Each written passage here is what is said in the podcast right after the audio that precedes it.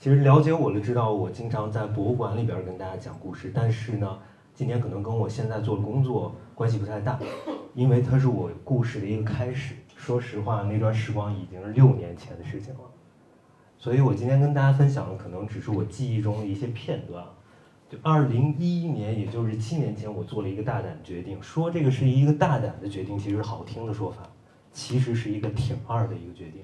因为当时有两个选择，一个是保送研究生，这个相对来说我们都觉得挺好的一个机会，对吧？后来我把这个放弃了，因为它正好排在我出国的这个事情前面。当时我是不顾父母的反对哈，当时觉得这个决定是一个我最想做的一件事情，呃，这个欲望啊难以控制啊，对不对？然后我相信这个天真这两个字呢，不仅包含了。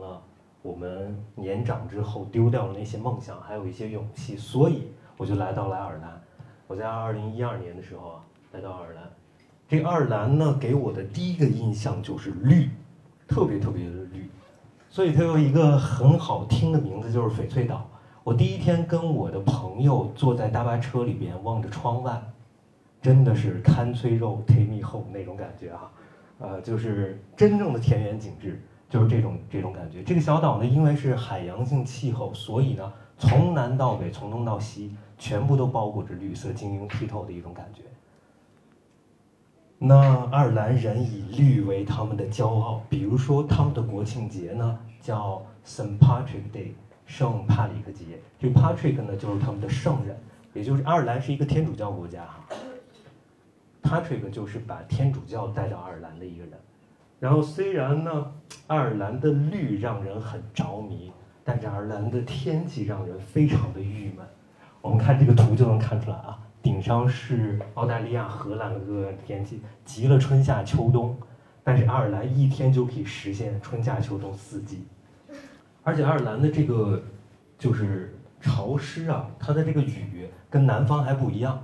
你比如说你在南方的时候，中国南方阴雨绵绵是吧？撑着油纸伞。走在小巷里边，感觉很浪漫。你在爱尔兰要是撑着油纸伞，别说撑油纸伞的天堂伞就不行，因为它风特别的大，啊，它不仅阴雨连绵，而且风大。好在一点，他们的雨不是特别大，所以爱尔兰人他基本上不打伞，都是穿着冲锋衣，啊，就是走在这个大街上面啊。有一句话说，我我刚去那儿，我同事跟我说，那边三百六十五天，三百天都在下雨，所以你就知道他们对阳光多么的向往。为什么呢？有一次，因为我作为一个中国人，我在爱尔兰，我可能觉得，哎，今天就是一个晴天嘛，对吧？然后我在市区就上课，上完课之后，我就走在了市区的中央公园。我当我迈进去的时候，我就看到了这一幕，然后我就惊呆了。所有的人，不是草坪不能践踏吗？但是所有的人都在上面，然后开 party。更恐怖的是哈，你们看一下，还光着膀子，手里边拿个尤克里里在那儿弹，然后。我当时就惊呆了，我说为为为什么他们这个样子？然后我后来才知道，那是难得的一次晴天，然后所有的朋友都会聚集在公园的草地上去亲，就是享受这个阳光，难得的阳光啊，因为只有六十五天的时间啊。OK，那爱尔兰虽然是一个小国，小到多小啊，连一个重庆市大都没有，但是它是一个非常非常厉害的文化大国，比如说这上面。就有数位诺贝尔奖获得者，我不知道大家能认识几位哈，但是右上角这一位是最出名的，我们的奥斯卡·瓦尔德是一个毒蛇王，对吧？这个大家都听过，他在爱尔兰长大，都柏林长大。然后这一位呢是肖伯纳，再往这一位呢是乔伊斯，可能大家不太熟悉，但是他有一本书是意识流的代表作品，叫《尤里西斯》，大家听过吗？他的这本书呢非常的神奇啊，当然里边也有一些黄色段子啊。那个他的最后一章用了整个一章三十多页，没有用一个标点，用了一句话写下来的，你就知道乔伊斯有多么就是语言能力有多么强啊！很幸运的是，我在乔伊斯的母校带了一年的课，然后当然中间也发生了一些事情啊，就是等会儿等会儿在后面的，这是我在乔伊斯的母校拜乌第尔代课，这拜乌第尔就是瞭望塔的意思。他的母校呢，就习近平也去过哈，就是访问爱尔兰之后去过，是一个非常好的一个贵族学校。我跟我的其他朋友在聊的时候，我说我在白乌第尔代课，然后其他那些爱尔兰学生啊，你在白乌第尔，那是一个非常贵的学校，然后就就跟我说嘛，呃，因为他那边是宗教国家，所以有这样的传统，是男校女校分开，然后也有混合学校，是这样的。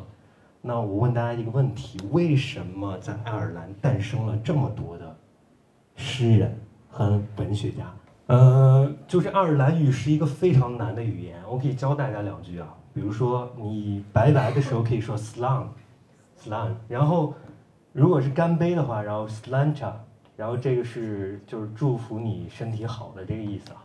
然后包括他们的谢谢，谢谢。你想意大利语是 ciao，然后非常简单，但是。爱尔兰语是 Grandma 和 Got，就是非常难的一个语言哈。然后这样的话，就是有一个什么样的一个效果呢？就是你作为一个爱尔兰人，你学爱尔兰语，就相当于中国人学文言文。然后，如果你在学英语的话，那英语对于他们来说是非常简单的一门语言，对吧？那就是相当于白话文。那这爱尔兰的这些作家，就相当于每个人都是咱们民国时期的大师，对吧？小时候接受四书五经的教育，然后长大之后呢，开始这个就是写这些白话文的得心应手，博通古今中外，对吧？这个就很好理解。这是我朋友的一个答案，但是另外一个答案是我亲身感受到的，就是我在这个城市，叫 Sligo 这个地方。这个 Sligo 呢，跟都柏林正好相对，都柏林在东边。这是当时我正好在上课的时候，这个用的 Google 地图啊。我住在都柏林，然后我每周需要花一天的时间、两天的时间，然后坐八个小时的火车啊，前前后八个小时，单程应该是四五个小时，然后来到爱尔兰的这个西北角 Sligo 这个地方。这个城市很遥远哈，但是它有产生了很多伟大的诗人。等会儿再跟大家说。我一般会提前一天到，提前一天到了之后呢，就住在这个房东家。有时候会出来在海边散步，然后就在 Sligo 的这个海边。有一次我走到这个沙滩上，看着一望无际的海边啊，这个沙滩上点缀着那么几个人，这个冷风刮过来就让你感觉心生孤独。结果呢，我就回去走回去，走回去正好路过了一个酒吧。路过酒吧之后，我感觉很冷嘛，然后我就迈到这个酒吧里边。当我迈到酒吧的那一刻。就仅仅是那一刻，我就突然感受到了为什么爱尔兰人那么喜欢酒吧。然后当时其实这个酒吧当时只有这一对，我也不知道是情人，也不知道是夫妇啊，他们在聊天啊。然后这个酒吧整个烧虽然只有两个人，但是壁炉烧的特别旺，壁炉烧的特别旺。然后墙上呢也是挂了一些这些旧物，并不是特别时尚的，可能是老板自己收藏的一些东西，但是让你感觉很有生活感。然后当我迈进去的时候，我就突然有一种感觉，就是如果说外面阴郁的天气能激发出来人内心的孤独跟恐惧的话，就是孤对孤独的那种恐惧的话，酒吧的温度就立刻能让你忘掉一切冰冷。我突然知道了爱尔兰人为什么喜欢酒吧，为什么喜欢在在这样的天气里，你在酒吧里边唱歌跳踢踏舞，真的是一种享受。在这样的天气里，你在。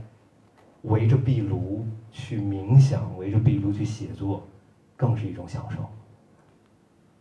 所以呢，爱尔兰的这个环境呢，把人还原剥离到一种最真实的状态。在这里边，你面对的更多是你自己。你看这个照片是我拍的，因为那个时候是六年前，所以照相设备不是特别好。我这个洗剪吹服务一条龙，大家就凑合着看啊。然后这个明显是底下是一个绿色。然后上边是一个灰色，所以说，我觉得爱尔兰的绿呢，带给了他值得骄傲的东西；但爱尔兰的灰呢，让他产生了很多的作家。爱尔兰的灰让很多人愿意在酒吧里面狂欢，然后达到一种酒神的一种狂醉的一个状态。然后甚至就是我的一个朋友，然后问了一个当地的一个出租车司机说：“呃，爱尔兰都挺好的，就是这个天气有点让人郁闷。”然后这个出租车司机说。呃，上帝给了我们爱尔兰绿色，值得让我们骄傲。如果再给我们一个好天气的话，我相信爱尔兰会被全世界的人给嫉妒死。但是 Sligo 这个城市诞生了一位特别伟大的诗人，叫叶芝。我不知道大家听过吗？叶芝，对，如果没听过的话，根据他的一首诗改编了一个歌，叫《当你老了》，你们肯定有听过，对吧？这个就是叶芝，对，这个就是当时我在他那个叶 Sligo 这个城市城市呢，甚至以叶沟为叶芝为自己的骄傲哈。然后他们称自己的那个 Sligo 为 Yes Town，就是叶芝小镇。Westlife 就是来源于 Sligo 这个地方。我当时寄宿的那个家庭，他的女儿跟 Westlife 里边这些男孩是小时候一起长大的。然后我为了感谢他在那儿住了一年，走的时候，因为他的母那个房东啊，然后特别喜欢画画，所以我走的时候，然后送了他一个毛笔跟那个几个宣纸，然后呢，就以表示感谢。为了让他知道这个是怎么用的，我就跟他大概演示了一下。当然他女儿那天也在哈，然后我就画了一个类似于这样的一个山，因为时间有限嘛，我就直接拿着墨然后去点。这个山呢是宋代的米芾的儿子米友仁画的，啊，就是类似于南方这种云山嘛。但是他的女儿当时说开着玩笑来一句，Devil Mountain，然后他说这个是不是恶魔之山？然后就是当时我听到这句话之后，当然有点吃惊啊，可能我画的不好，然后也也可能是，就是这个颜色来说，对于中国人来说，中国人可能觉得水墨非常的高雅，对吧？可能对于西方人来说，他们觉得白色代表了善良，然后黑色可能代表一种邪恶。如果是一个山的话，它可能好的一点应该是绿色的，对吧？他们不太能理解一个黑色山对于他们来说是文化符号，所以当时也给我了很大的一个冲。冲击就是我觉得这种文化差异啊。我们接着再说一下，我在 Sligo 的时候有两个学校，一个是混合学校，另外一个呢是一个女校。我就讲讲混合学校的这个事儿。我们中国人小时候经常被问一个问题啊，就是你长大后想做什么，对不对？然后一般都有一个标准答案，科学家，对吧？然后呢，其实我在 Sligo 的时候，在课上，然后跟他们破冰的时候也问这个问题。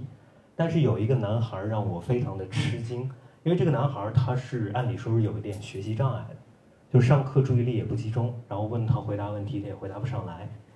当我问他这个问题的时候，我以为他会为了维护自己的尊严，给我一个非常厉害的答案，但是他脱口而出说他想做一个 farmer。当然，farmer 这个词可能在西方的语汇里边不算是，对吧？农民，他是农场主，对吧？然后，但是我能感受到他说这句话的一种骄傲跟肯定。不仅他说这个骄傲跟肯定，中午下课之后，我去买了一个法棍，然后我就路过走廊的时候，正好碰见他，他就径直的走到我面前，给我来一句，他说：“欧文，你手里边这个法棍是我们家做的。”这个男孩他给我一种什么样的感觉呢？我我感觉他脑子里边没没有那种觉得我的家庭，然后或者我生在一个边远的山区，我要。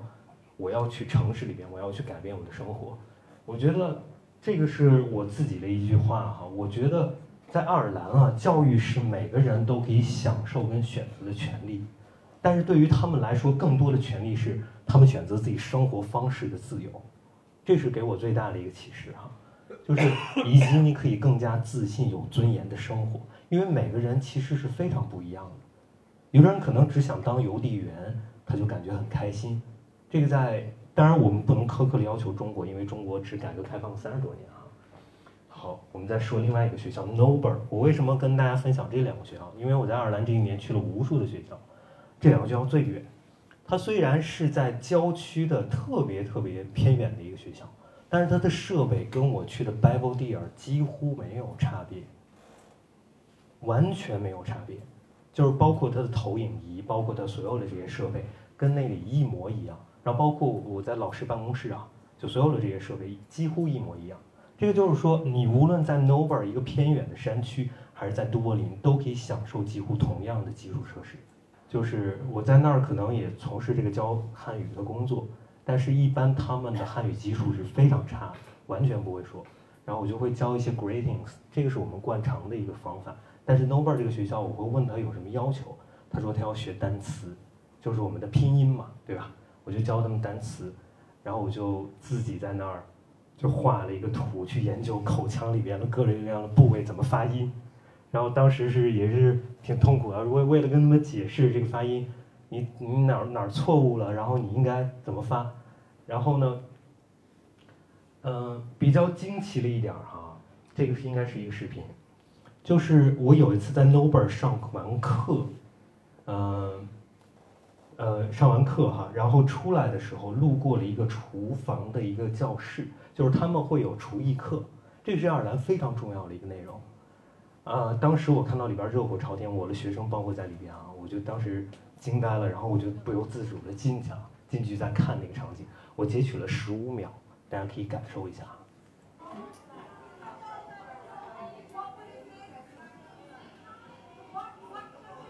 前边是有三个三组在比赛，然后后边是这些他们去投票，基本上这样的场景。然后他们手里边会拿不一样的旗子，每个人会给不同的队伍投票，根据那个队伍的表现。我在这一刻的时候，给我最大的感受是什么？首先第一点，我们中国的家庭教育跟我们的学校教育是不重视做饭这件事情的。因为这是你学习不好被送到新东方之后干的事情，对吧？然后，但是呢，做饭这个事情本来就是很有乐趣的。你如果不学会这个事情的话，你其实少了很多乐趣，因为它这个过程本来就很有乐趣，对吧？第二点，我在这里边我看的简直不是厨艺课，我感觉是民主选举。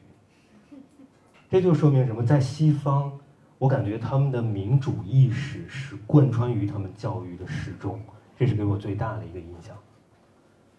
就包括他在主持，这个老师在主持，后边人，你看他们在选自己的团队，包括前面，呃，前边的这位，我再给大家看一下，这个男生，他很有意思啊，他做的这个饭是拿白米跟黑米做，做在一起呢，他自己称那个饭叫阴阳。还用了中国的文化，当然他不是我的学生啊，他觉得那个是一个很酷的事情。然后在做饭的过程中，因为要等菜熟嘛，然后他又放着音乐，唱那个《江南 Style》，就是对跳《江南 Style》，然后在那儿跳舞啊，就这样。然后那个这个男生，他们都做完自己的菜之后，所有人不可能把这个菜就尝到了，对吧？然后他会就是在主持人的引导下去表达。说我这个菜代表了什么含义？我这个菜怎么好？我这个菜比别人要好，所以这个其实给我的感触非常大哈。这个就是来源于我觉得是西方的一个传统，这个是我们中国教育特别缺的一个传统。我会发现我们中国教育就是你有什么想法，你可能不完全能表达出来，然后不能用语言很好的组织出来。这西方就是他，你有想法了，你首先要把自己想法表达出来，然后呢，然后所有人听到了之后再监督你，然后再促进你去做这件事情。我觉得这是他们的一个传统啊。好，刚才跟大家讲过他们的中学的这个分享之后，我再跟大家讲讲我在爱尔兰的朋友。这个是我在爱尔兰最好的朋友，叫 Peter。Peter 呢是一个中学的老师。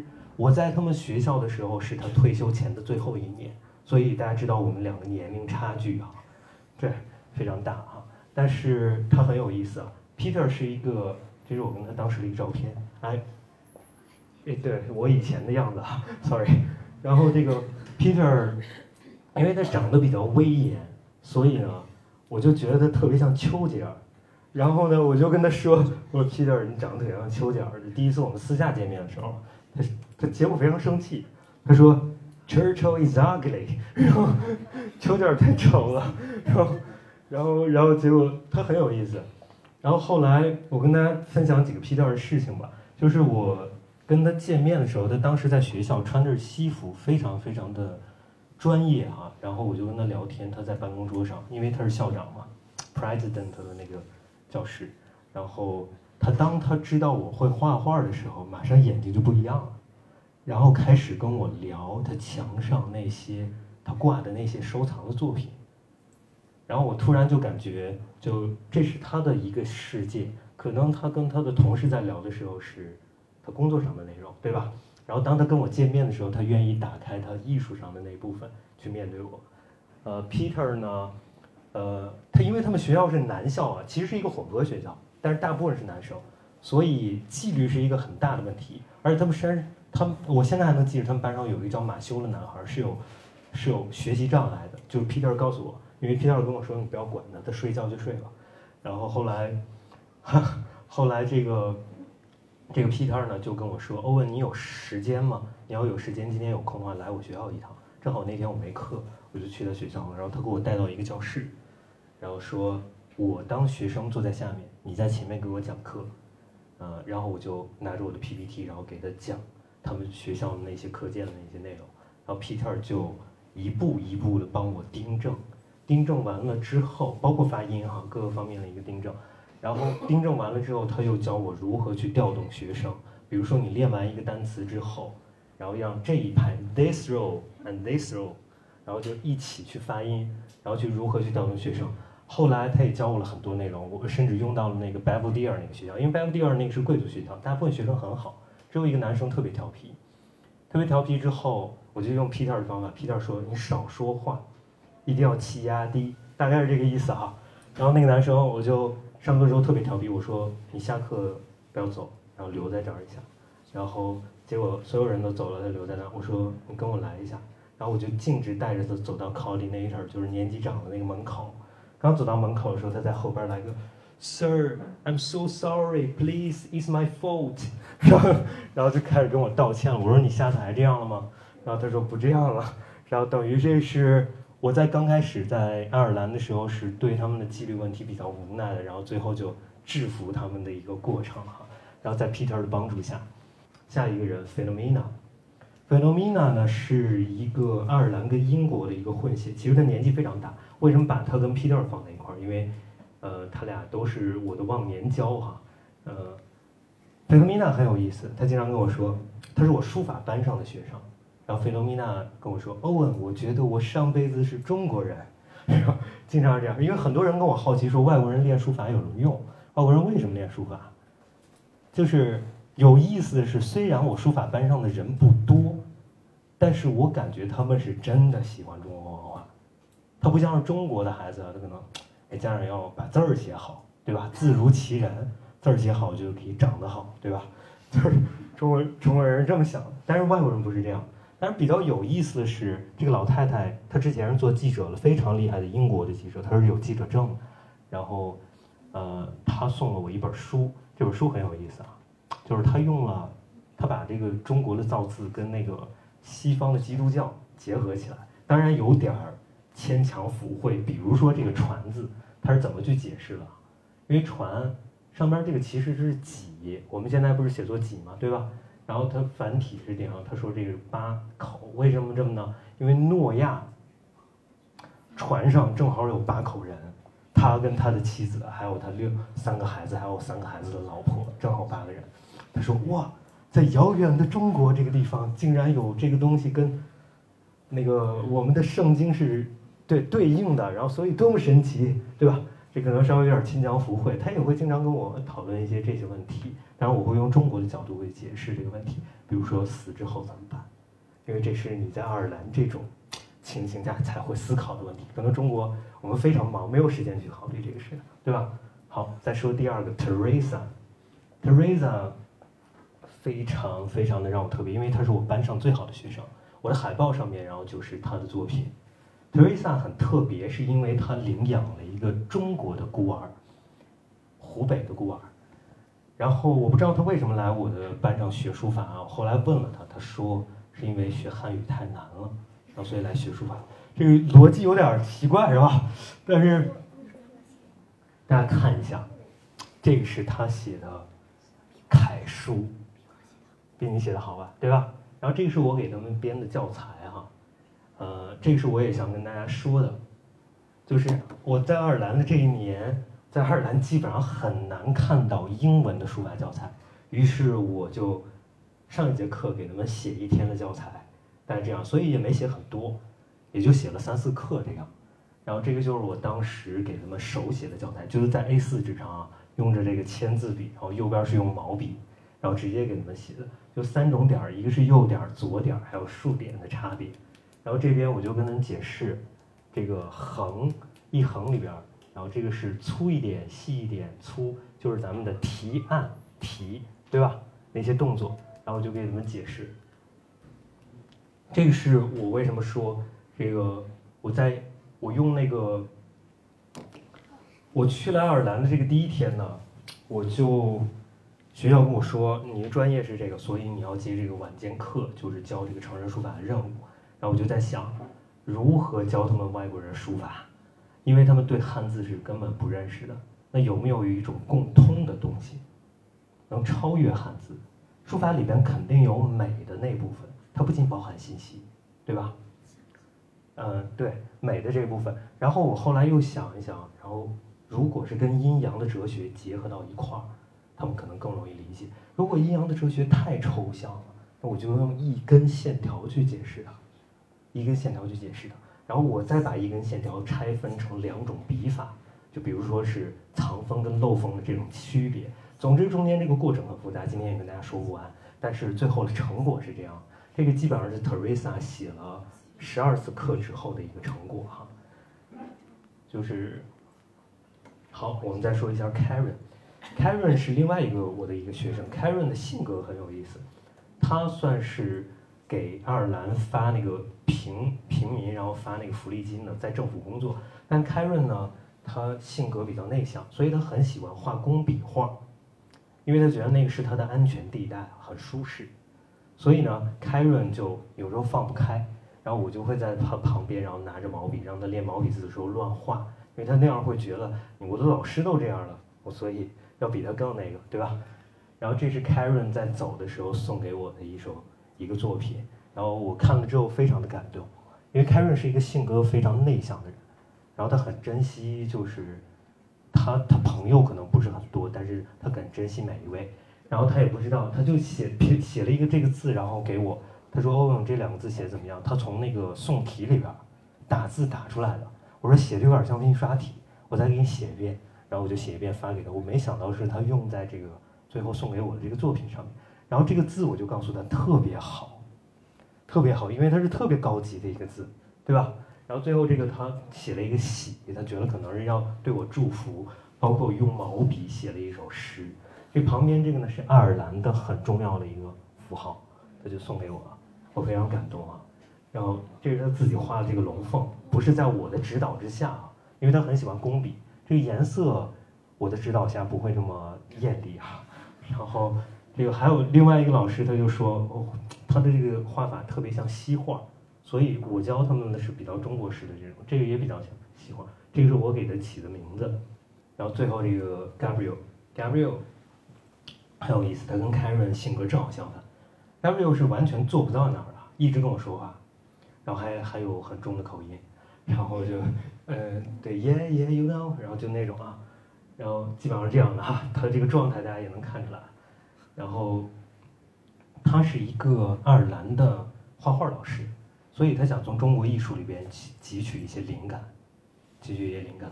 然后我们再说最后这个很特别的一个，因为我在爱尔兰这一年接了一个私活儿，就是玛丽这位我的朋友，他是爱尔兰在在那个哦，sorry，法国在爱尔兰的大使馆的，算是呃算是一二级的这个官员吧。然后他是嗯，他的儿子啊想学书法，当然我之前他其实儿子已经跟着前一个老师学了，然后只不过那个老师就回国了嘛。这个是当时我跟那个诺丽，就是他的儿子，法国这个小孩。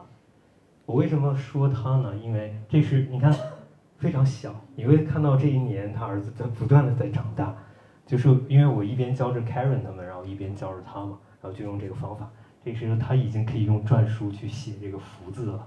而且最特别的是，玛丽有一天告诉我，诺丽跟你学了之后，有一次她一个朋友女孩子，然后来她家玩儿，他们年纪差不多，她就拿起来毛笔，然后两个人在玩儿，然后那个女孩好像也学过一点，然后她就在写，然后诺丽告诉她说，你这样的线条是不对的，这个很重要，因为她已经可以分得清好跟坏了，对吧？我们其实。